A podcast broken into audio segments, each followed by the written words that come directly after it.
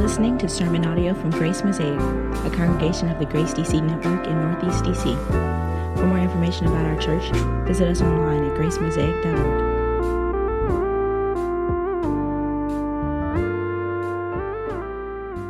Logging extra hours on Netflix during this pandemic, you may have noticed the release of a new show called Song Exploder.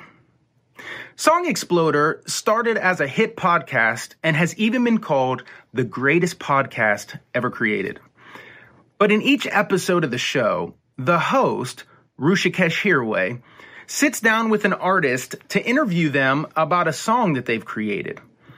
And the interview takes the audience through the process of writing, composing, performing, recording, and releasing that song. And music fans get an inside look. They get to see how much care is placed into every decision that ends up on the final cut.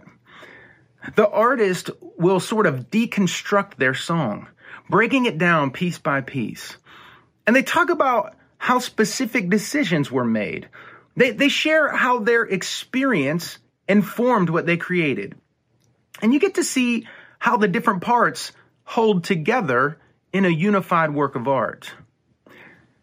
And one thing becomes clear as you watch the show. After seeing an episode, you can never really hear that song in the same way again. It, it now takes on a greater depth and a greater sense of meaning. Over the last few months, we've been walking through the Gospel of Mark in a series called Follow Me. We've been considering the earthly life and ministry of Jesus Christ, and we've been exploring his invitation to follow him, to become his disciples. But to put it in a different way, I think you could really call the Gospel of Mark a discipleship exploder. With each chapter of his gospel, Mark is engaging with the person and work of Jesus, and he's detailing a way of life to which Jesus calls his disciples. Mark shows us the makings of discipleship. He shows us the process of discipleship, the various aspects of discipleship, and the spread of discipleship. And everyone considering Jesus is given a glimpse into the making of a disciple. We get to see how much care God puts into forming his disciples. Through Mark's gospel, Jesus is sort of deconstructing discipleship, breaking it down piece by piece. We, we learn why Jesus made certain decisions in his life and ministry. Mark shows us how Jesus' own experience informs what he's aiming to make of us. And we're given a vision of how it could all come together for the life of the world. And one thing becomes clear as you read Mark's gospel. Once you understand this text, once you understand Mark's gospel, you can never think of discipleship in the same way again. It now takes on a greater depth and a greater sense of meaning. And in our text for today, in this episode of Discipleship Exploder, Mark has a word for the church and a word for the world. These are our two points for this morning: a word for the church and a word for the world. So let's look at our first point, where we see that Mark has a word for the church. The text before us gets into important themes in Christian faith and life. The person and work of Christ are central in this work. And some of the themes that Mark gets us into include redemptive suffering, service, humility, character, discipleship, leadership. But when you make the connection between these textual themes and the original context of Mark's writing, it all grows more profound and insightful. If you remember from previous sermons, a strong consensus of New Testament scholarship sees Mark as a mouthpiece for the Apostle Peter as he writes this gospel. Mark relied upon the eyewitness testimony of Peter. And this scholarly consensus identifies a date for Mark's gospel in the sixties A D. But this information is so much more than basic biblical studies data. It gives us insight into Mark's message. It was in the sixties A D that the Roman Emperor Nero was in power. Nero's rule was a time of severe persecution for Christians.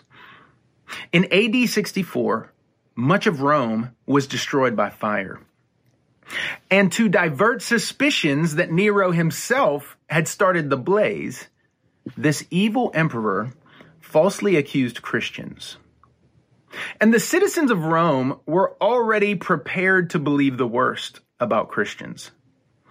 So after forcing a conviction for arson against certain Christians, Nero conducted mass arrests and had Christians tortured, even burning many Christians alive in public. Now turn with me to the beginning of our text, and you'll start to see why this makes sense, why this connects in such important ways. Look at verses thirty-three through thirty-four. Jesus says to his disciples, "So we are going up to Jerusalem, and the Son of Man will be delivered over to the chief priests and the scribes, and they will condemn him to death and deliver him over to the Gentiles, and they will mock him and spit on him and flog him and kill him.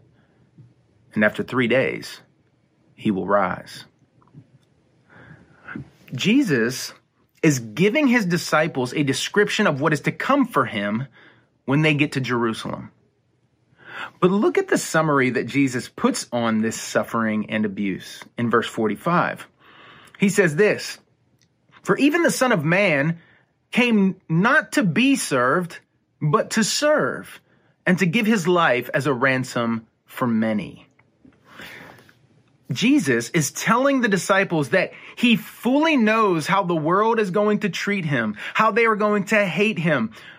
But it's this same world that he is going to serve to his very end. This is the mission of Jesus. But he's also telling his disciples that this is the paradigm for following him. Now take a step back and think about what Mark is doing. Think about Mark's discipleship exploder for the church. What Mark gives to the church in the middle of Nero's persecution, in the face of imperial abuse and public violence, Mark gives them a vision for serving the very people who will hate them. Mark is showing us that this is the mission of the church. The church's preparation for living in a world where they are hated is a vision of service, because the mission depends upon the church maintaining a servant's identity for its witness in the world. He's training them to be givers, even though people won't appreciate them or their gifts. He's forming them to think of the needs of their neighbors over their own troubles. He's giving them a very specific vision for their relationship to the world. Now listen, much of the American church today wants to be the world's teacher, dishing out our theological lessons and smacking them on the knuckles with our ruler when they have the wrong answers.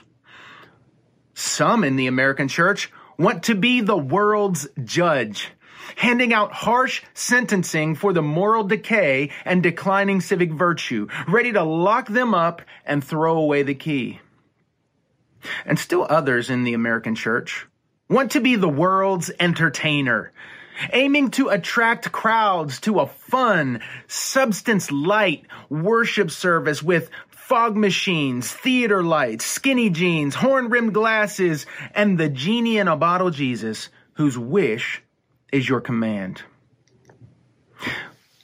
But this passage is forming us not to be the world's teacher primarily, not to be the world's judge, not to be the world's entertainer, but to be the world's servant, attuned to their condition, anticipating their needs, and ready to sacrifice for them, to care for them, and to be present with them in Jesus' name. It's in this very way that the mission of God advances. It's in this very way that the church bears witness to the Jesus who came to serve and give his life as a ransom for many. Service changes the Christian from a mirror in which the world's selfishness is reflected back into a window through which Jesus, the God who serves, can be seen. Furthermore, Jesus shows us that if you are truly a servant of God, then you will be a servant of the world. The two are inextricably woven together. And we need to pay careful attention to this message today. Even though we could hardly call what we're facing persecution, because the opposition we face today in the American church largely results from departing from Jesus rather than actually following him, the underlying call to mission through service is still critical. It's, it's still critical for our life in the world. It may be that our Our witness will only be repaired as we return to our identity as servants. This is Mark's word for the church. And I want to invite you to ask yourself a searching question. I want you to wrestle with this. I want you to take this and I want you to mull it this week. Here's the question. What does it mean that your Lord is a servant? What does it mean that your Lord is a servant? How does this truth inform your ambitions and your dreams? How does this truth inform your sense of self and your identity? How does it inform your daily attitude and the way you do your work? How does it inform your prayers? How does this truth shape your posture toward your friends and foes, your family and your neighbors? How does it shape your, your words, the way you use your words? What kind of direction do you think this text gives to the church in America in this moment? I want to invite you to wrestle with a few more pastoral questions. And I want you to be honest with yourself. It does you no good to try and fool yourself, to try and make yourself appear to be better than you actually are, to talk yourself out of that sting of conviction. A few more questions that I want to invite you to wrestle with. Do you get angry when people treat you like a servant? Do you treat daily service opportunities like cooking meals, cleaning up messes, and helping people in your household? Do you treat these as an inconvenience or an invitation to follow Jesus? Do you normally think that you have more important things to do than serve others? Here's another one. Have you ever uttered these words? What am I, your maid? What am I, your butler? What do you think I am, your slave? If you have uttered these words, have you repented of your departure from Jesus on these occasions? Would the children in your life say that you are delighted to serve them or that you are annoyed by their needs?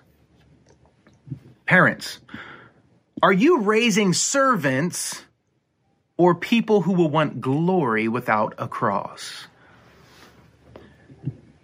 That's what James and John wanted. They wanted the place of glory. That's where they thought this thing was headed. They thought that the end of this, this journey to Jerusalem was going to be immediate glory, messianic kingdom set up. And they wanted to be at the right and left hand of Jesus.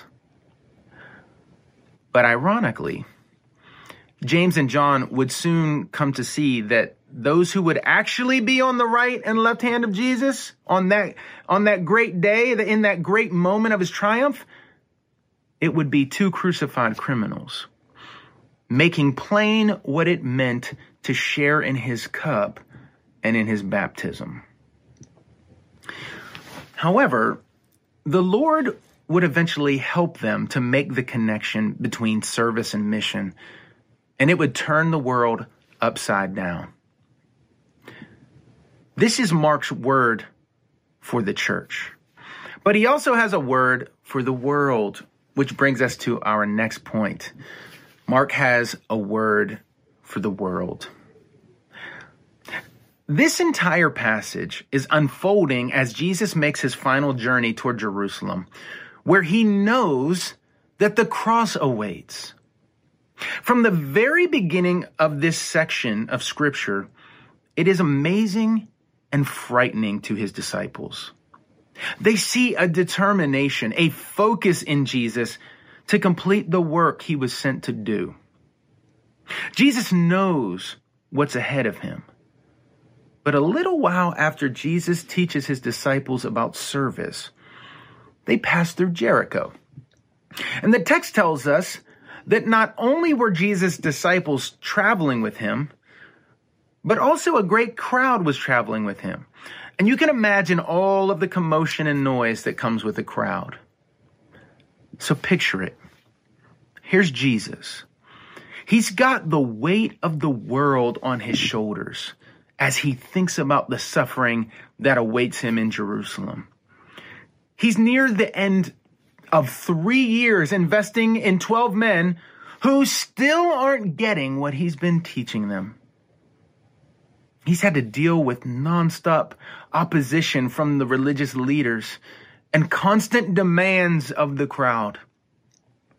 You can see that Jesus already has enough troubles, and he knows more are coming, when all of a sudden, he hears a voice crying out, "Jesus, Son of David, have mercy on me.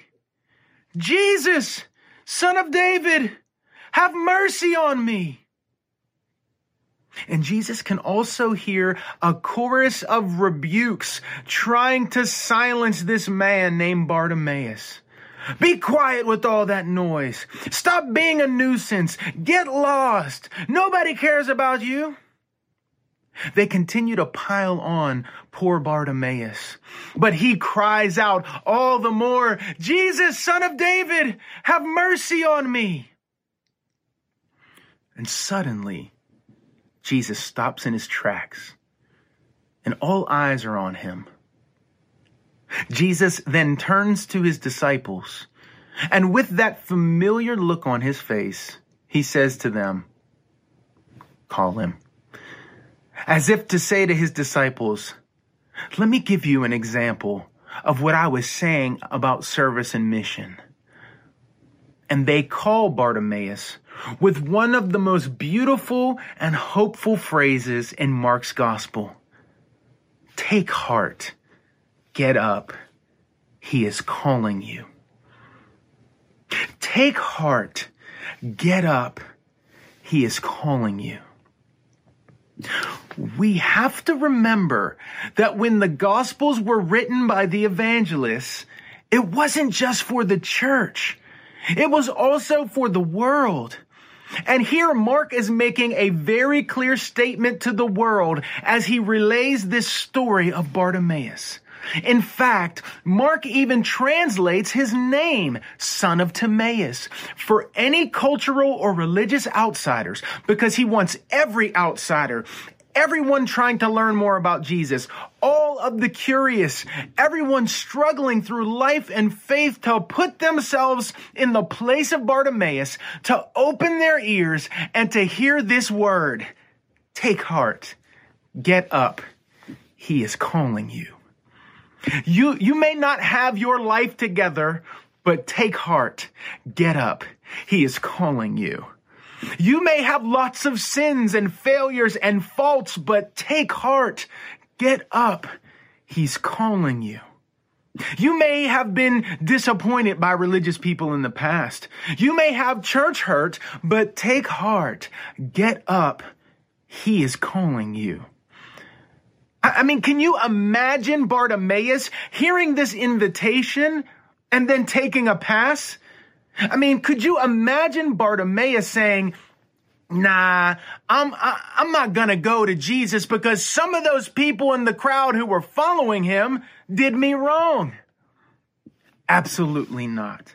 The text tells us that Bartimaeus threw off his cloak. He sprang up and he came to Jesus.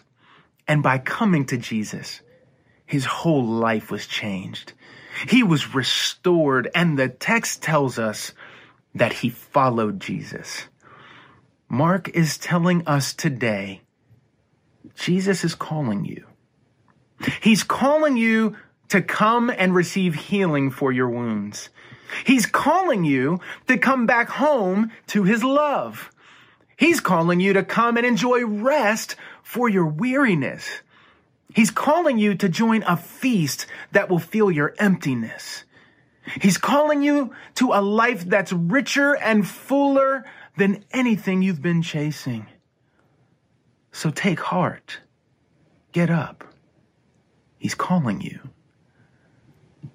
And if you respond to this call and you encounter the real Jesus, then like Bartimaeus, you will find yourself on the road with Jesus, on the road to true greatness, which is the life of cruciform service. You won't just serve because it makes you look good. You won't just serve because it makes you feel good. That's merely cosmetic and therapeutic. No, you, you will serve because God has graciously declared you good and acceptable and righteous through faith in Jesus. You will serve because of how you have been served by Christ in the gospel. You will look at the cross and see Jesus carrying your burdens. You will look at the cross and see Jesus washing away your sins. You will look at the cross and see Jesus stooping low to work for you, and your heart will delight to share that same love and service indiscriminately. Jesus shows the disciples how to serve, and Bartimaeus shows the disciples how to follow. At the end of every episode of Song Exploder, after you understand all of the different parts of that song, the final and best version of the song is played so that you can see how it all comes together perfectly. And this is exactly how Mark will end his discipleship exploder. In Jesus, the final and best version of service and mission, love and faithfulness, beauty and goodness come together at the cross. Even the Son of Man came not to be served, but to serve and to give. Not to be served, but to serve and to give. As Doctor King put it, you don't have to have a college degree to serve. You don't have to make your subject and verb agree to serve. You only need a heart full of grace, a soul generated by love. May the message of the gospel, the grace of God in Jesus, form us for mission through service. Let's pray.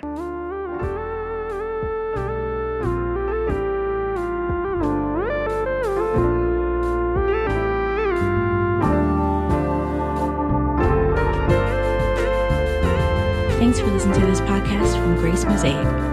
For more information about our church, visit us online at grace mosaic dot org.